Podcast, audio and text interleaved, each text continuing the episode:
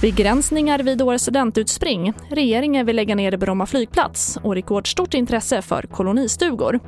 Och här är TV4-nyheterna som börjar med att det väntas begränsningar vid årets studentexamen på många håll i landet. I en enkät som nyheterna gjort svarar 7 av 10 kommuner att de i år kommer att begränsa antalet anhöriga.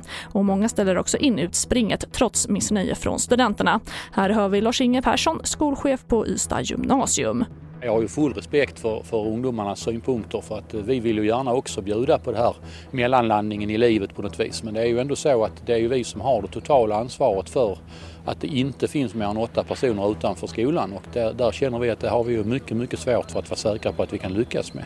Känslan av att springa ut genom en dörr från skolan där man har gått i 3 år och bara dansa och sjunga med sina vänner, det är en stor del av studentdagen, så det känns väldigt, väldigt tråkigt. Och sist hörde vi student till Victoria Brorsson. Och regeringen vill lägga ner Bromma flygplats så snart som möjligt och tillsätter nu en utredning som ska föreslå hur flygplatsen ska avvecklas. Beslutet motiveras bland annat med att flygandet minskat under pandemin, och på marken där Bromma flygplats nu ligger vill man istället bygga bostäder. I detta läget är att det är ohållbart också att stå med tomma flygplatser. Bromma flygplats kostar väldigt mycket pengar och det är väldigt liten verksamhet där.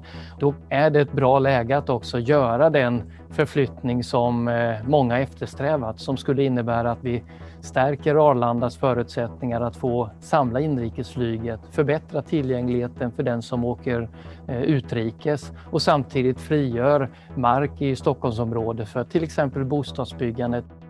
Och det sa infrastrukturminister Thomas Enrot.